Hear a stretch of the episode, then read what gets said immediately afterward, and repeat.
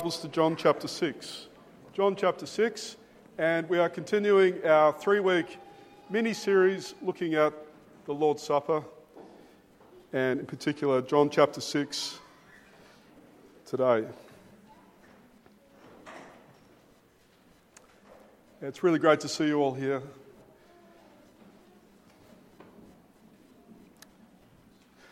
Those of you who know a little bit of church history know that the, the early Christians were accused of the most dreadful behavior.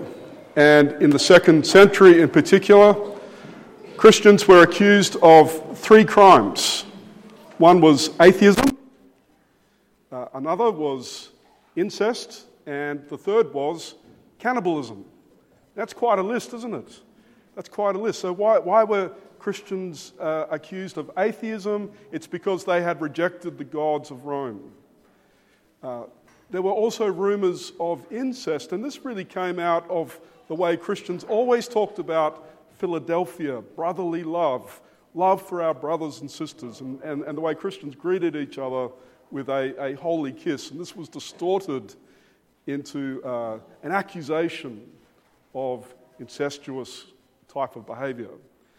And the third accusation was one of cannibalism. And this is very, this, is, this really jars on us, I know, but, but people heard rumors. They heard rumors that, that Christians were gathering and they were eating the flesh of the Son of God and drinking his blood.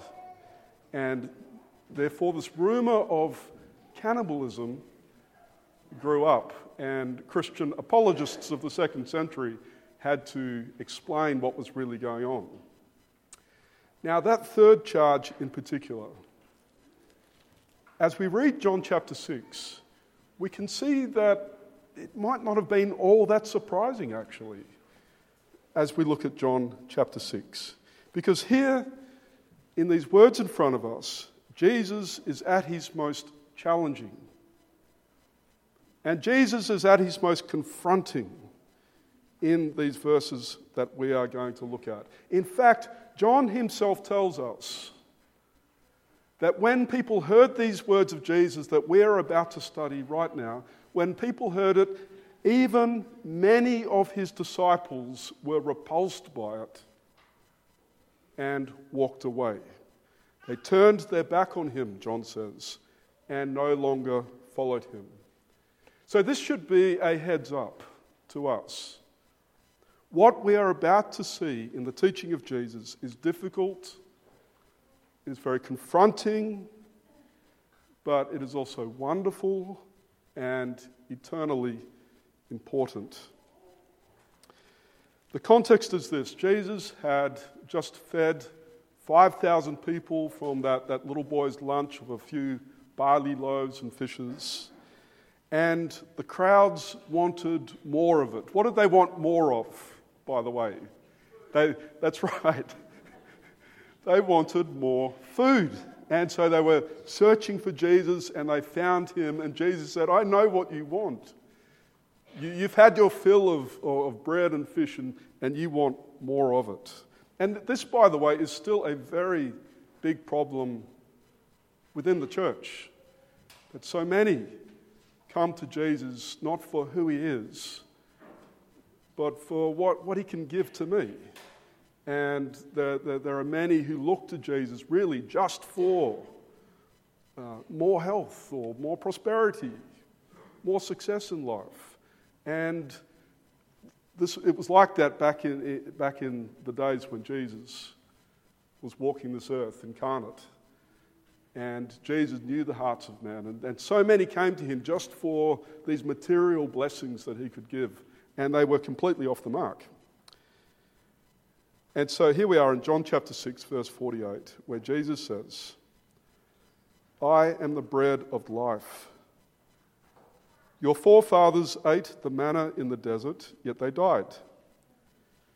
But here, and we can imagine Jesus gesturing to himself at this moment, but here is the bread that comes down from heaven which a man may eat and not die. I am the living bread that came down from heaven. If anyone eats of this bread, he will live forever. The bread is my flesh, which I will give for the life of the world.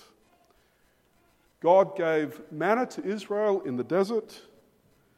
It kept them alive, physically alive one day at a time, but in the end, they all died. They all perished in the desert.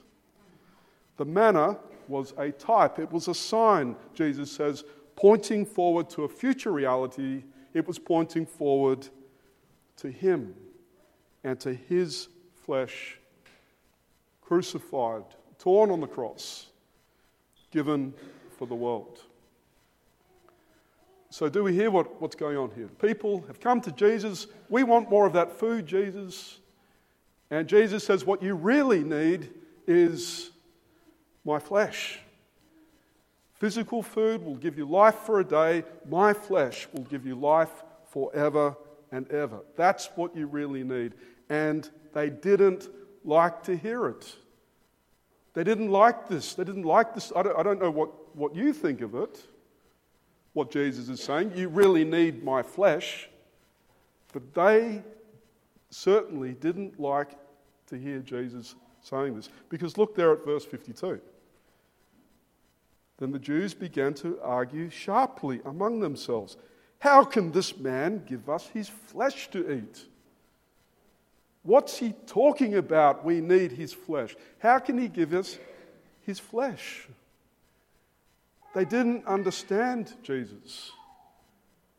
They didn't want to understand Jesus. Now, what is really fascinating to me at this moment, what would you do at this moment if you were Jesus? I, mean, I know that's a terrible question to ask anyone, but what, if people were saying, Jesus, we don't like to hear you saying, we need your flesh to eat. Now, if, if I was Jesus, I'd be saying, no, no, no, you, you misunderstand me. You, you, you're getting it all wrong. Let, let, let me um, take away these misapprehensions that you have. In fact, Jesus does quite the opposite. he actually raises it, he doubles down, and, and, and, raises the difficulty of what he's saying. Look here. And, and this should be a lesson to us, by the way. Uh, so often we, we're dealing with people in the world trying to explain the Christian faith, and uh, a, a, difficulty comes. Someone asks us a difficult problem, and our instinct is to try to make them feel better about Christian truth. Our instinct is to try to downplay the, the, the difficult things and, and, and, put a light on the warm and, and friendly things. And, and, and Jesus, we don't see him doing this here. He has been confronting. They didn't like it. He becomes more confronting. More confronting. Because look there at verse 53. Then Jesus said to them, Amen, Amen. Why? When does Jesus use that formula, Amen, Amen, which is translated in our NIV, truly I say to you? Listen most carefully to what I'm about to say. Unless you eat the flesh of the Son of Man, here he's not backing off. Unless you eat the flesh of the Son of Man and drink his blood, you have no life in you. Again, whoever eats my flesh and drinks my blood has eternal life, and I will raise him up at the last day. How are you going? Is this making you uncomfortable? Verse 50, he, he's relentless. He keeps going. For my flesh is real food, my blood is real drink. Whoever eats my flesh and drinks my blood, remains in me and I in him. Notice threefold repetition. Whenever something is repeated in the Bible, uh, it's emphatic. But when something is repeated three times, it is most emphatic, and it is preceded with those words, Amen, Amen. We must listen to God the Son here. Must listen and hang on every word that He is saying.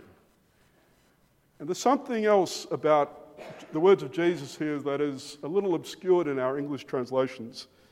But the first time he talks about uh, eating the flesh of the Son of God, he uses a rather polite word. It's the, the, the, the verb esthio. And the Greek society has their, what's it called? The Estia festival each year, the food festival. Estio is, is kind of the polite word for, for dining, for eating. The next two times, he uses a rather coarse word, a word that meant to bite and to audibly chew. It was an impolite word for eating. I was listening to a Japanese man explaining how you're supposed to eat udon noodles. And he says there's nothing polite about eating udon noodles. He says you've got to eat them when they're hot and, and you don't talk to anyone. You know, this is not a social occasion. It's not uh, you and the family. No, you eat them quickly and noisily, he said. That's part of it, part of the enjoyment of it. And it's this kind of noisy, impolite eating that it's the word that Jesus uses here. Unless you eat chomp, chew, devour the Son of God, you have no life in you. Verse 57 Just as the living Father sent me, and I live because of the Father, so the one who eats me, that's what it is literally, the one who eats me will live because of me. This, and I'm, he's gesturing to himself, I'm sure here, this is the bread that came down from heaven. Your forefathers ate manna and died, but he who eats this bread will live forever. Now, this is difficult. This is confronting. It is meant to be confronting. If you are feeling uncomfortable right now, you are hearing Jesus because he did not mean to make you feel comfortable. He meant to change your life, he meant to transform your life. He didn't want to smooth the, the pillow here for you. He's putting a bomb under us here for our good. He doesn't want us to feel comfortable for a day. He wants us to live for eternity. That's why he's saying, us, saying these, these hard words to us. Now, we are used to eating metaphors, aren't we? We use them all the time. Food metaphors. In 2017, we had a theology taster. Do you remember that? Theology taster. A concert may be described, if it's a classical music concert, as a musical feast. Have you often heard that? A musical feast. We devour books. We binge on Netflix. We chew over big decisions. We swallow propaganda. We digest information. We spew hatred and anger. We use food and eating metaphors all the time. And here, Jesus is telling us that we must devour him we must, devour, we must feast on him and devour him. He, Jesus is not like the waiter coming to the table with a bottle of wine and saying, Have a sip of this and see whether you like it. No, he's saying, You must take me and feast on me and devour me. Alexander Solzhenitsyn, the Russian dissident. I don't know if any of you have read his, his wonderful books, but in one of them called the, the First Circle, he talks about a gulag in Moscow. I didn't know there were gulags, those, those prison camps in the city of Moscow, but there was one. And he describes how the prisoners were always, always hungry, never quite had enough food. One day, the authorities send a delegation inspectors to inspect the prison conditions. The prison governor, knowing that the inspectors are coming, gives the prisoners a special meal, a chicken dinner. So, so that the inspectors will come and see, wow, these prisoners are well fed. Look, they're eating a chicken dinner for lunch. And so they come into the room, the prisoners are there, and they're eating the chicken, but there's a flaw in the plan. Something doesn't go to plan. Because the prisoners don't just eat the chicken meat, but they're eating the gristle and they're eating the bones of the chicken, even. They're crunching and munching the bones because they are so hungry, and this is more food than they've seen. And so the prison governor's plan to impress the inspectors backfires because why are they eating the bones of the chicken? You must not be feeding them properly. And this is what Jesus is saying. He's saying, You must take me, you must feast on me, devour me. We must take hold of him and take him into ourselves, is what Jesus is saying. Now, this means taking for ourselves all that Jesus is. Some people say, Look, I'm happy to accept Jesus as a wise man, but I don't want to think of him as a savior. No, we must take him as a wise man and savior. Some people say, oh, I'll take him as a savior, but I'm not going to make him my master. To devour the Son of God is to take him for all that he is wise, the Savior, and the Master. I've heard some, many people say, I'll accept Jesus as Savior, Master, but not God. But Jesus said, Unless you eat my flesh and drink my unless you take me all, all that I am, my deity is a critical part of that. You cannot, a person who rejects the deity of Christ, the, the godness of Jesus, is not feasting on him the way he commands us to. And to feast on Jesus means taking for ourselves all that he has done. There are some people who will say, Well, I'll, I'll, listen to the teaching of Jesus, but I'm not really interested in his miracles. Others say, Well, I, yeah, I, I accept his miracles, but I'm not sure about this atoning sacrifice on the cross, this death for others. I'm not, I'm not sure about that. And there are those who say, Well, yes, I accept that he was a great teacher, he did remarkable things, he died on the cross, but I cannot accept that he rose from the dead in three days.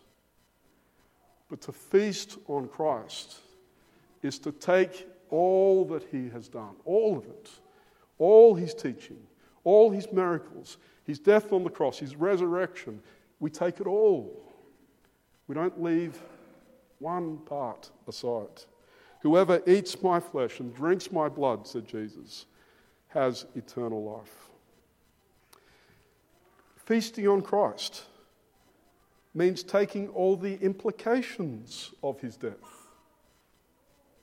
Now, let me explain what I mean by this. Just after Jesus died, what happened? John tells us about this. A soldier came with a spear and put the spear in Jesus' side, into his heart. And witnesses saw what? A sudden flow of blood. We expect the blood, but water as well water and blood. And, and I've heard doctors give very good explanations of, of, of what may have been going on medically. But John's interest isn't medical, it's spiritual, theological. And when John tells us that from the side of the crucified Jesus came water and blood. He wants you to know that the death of Jesus didn't just pay for your sins, that's the blood. Didn't just pay the penalty for your sins, that's the blood. But that there was water which washes us clean. You see, to, to take Jesus is not just to take him as the one who stood in your place on the cross and, and took the penalty so that you don't have to go to hell. But he died to wash us clean, to make us new, new birth, renovation, a new heart, hearts of stone replaced with a heart of flesh. Jesus didn't just come to give us a ticket to heaven and a ticket out of hell. But he came to make us new men and women, boys and girls, to renew us and to make us all that God created us to be. And so to, to eat the Son of Man, to drink his blood, as Jesus says, is to take all of his saving work. It's not just, I'm not going to hell anymore. But he wants to make me new, to renovate me, to give me a new heart, a new life, a new direction, a new way of thinking, a new way of life. That's what we take when we feast on the Son of Man. To devour Jesus means also to take him into yourself, his presence into yourself, his person into yourself, into your heart, into your life. Remember in Revelation chapter 3, verse 20, he said, Here I am, I stand at the door and knock. If anyone hears my voice and opens the door, I will come in and eat with him and he with me. So to to feast on Christ is to say, I want him and all that he is and all that he's done and all that his salvation means. And I want him within me. I want to be a home for Christ, a temple for the Son of God. Remember what the first Christians saw on that day of Pentecost. In the Old Testament, fire, the symbol of God, fire on the mountain, symbolizing God's presence. On the day of Pentecost, the fire was on the heads of each and every Christian. God is present within each and every Christian. That's the symbolism of, of that Pentecostal fire that fell on the heads. God was on the mountain, He was in the temple. Now He dwells in the hearts of His people. To devour Christ is to want that. To feast on Jesus is to want that, is to take Him into your heart as a living presence, directing you, guiding you, challenging you, comforting you. That's what the Christian wants. Christianity it's not an ethical thing, it's not a cultural designation.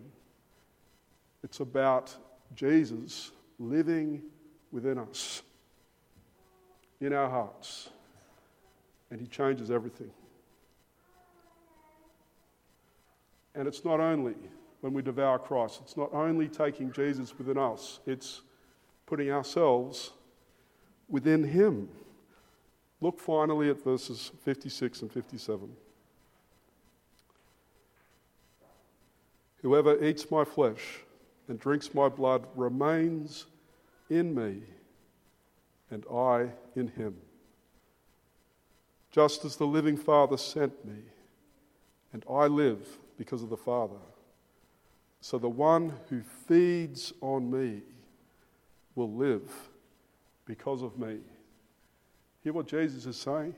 He said, I live because it's astonishing to hear the Son of God say that he is dependent on anything or anyone, but he's saying, I live because the Father is in me. And you will live. Whoever feeds on me will live because of me, because I will be in you. In the same way I live because the Father is in me, you will live because I will be within you.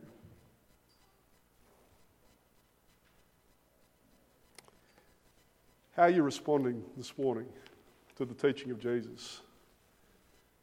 I, I am so thankful to him that he's not left me in peace and comfort, but he comes and he shakes me. And I hope he's shaken you this morning with these words. Unless you eat the flesh of the Son of God and drink his blood, you have no life in you. I hope that's shaken you. It's meant to shake you. He means it. He wants to change you. And I hope that every person here today will hear those words and say, Yes, Jesus, I do want to feast on you. I want, I want all of you, all that you've done, all that you are, all that your saving work means. I don't just want not to go to hell. I want to be changed from the inside out. I want that new heart. I want to be renovated. I want a new life and a new direction. That's what it means to devour Christ. And I hope you want that. And I hope that you will not be satisfied to think of Jesus as being up there. Because he says, I want to be in there, in your heart. That's where I want to live, in your hearts. Take me into yourself. And I will direct you, comfort you, guide you, empower you. I'll make everything different. And you need to be in me, says Jesus. I need to be in my Father, he said.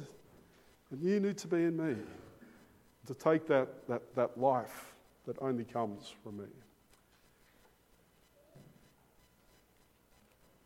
One of the most important ways in which we express this kind of faith that Jesus talks about, eating the flesh of the Son of God and drinking his blood, one of the most important ways by which we can express that is at the Lord's table. This meal that Jesus gave us expresses exactly what he meant in John chapter 6.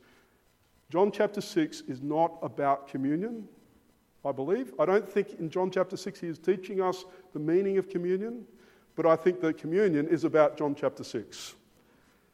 I hope that makes sense.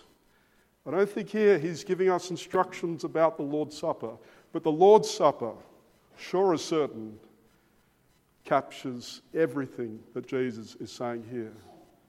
And so in a moment we'll come to the Lord's table together. Thanks, musicians.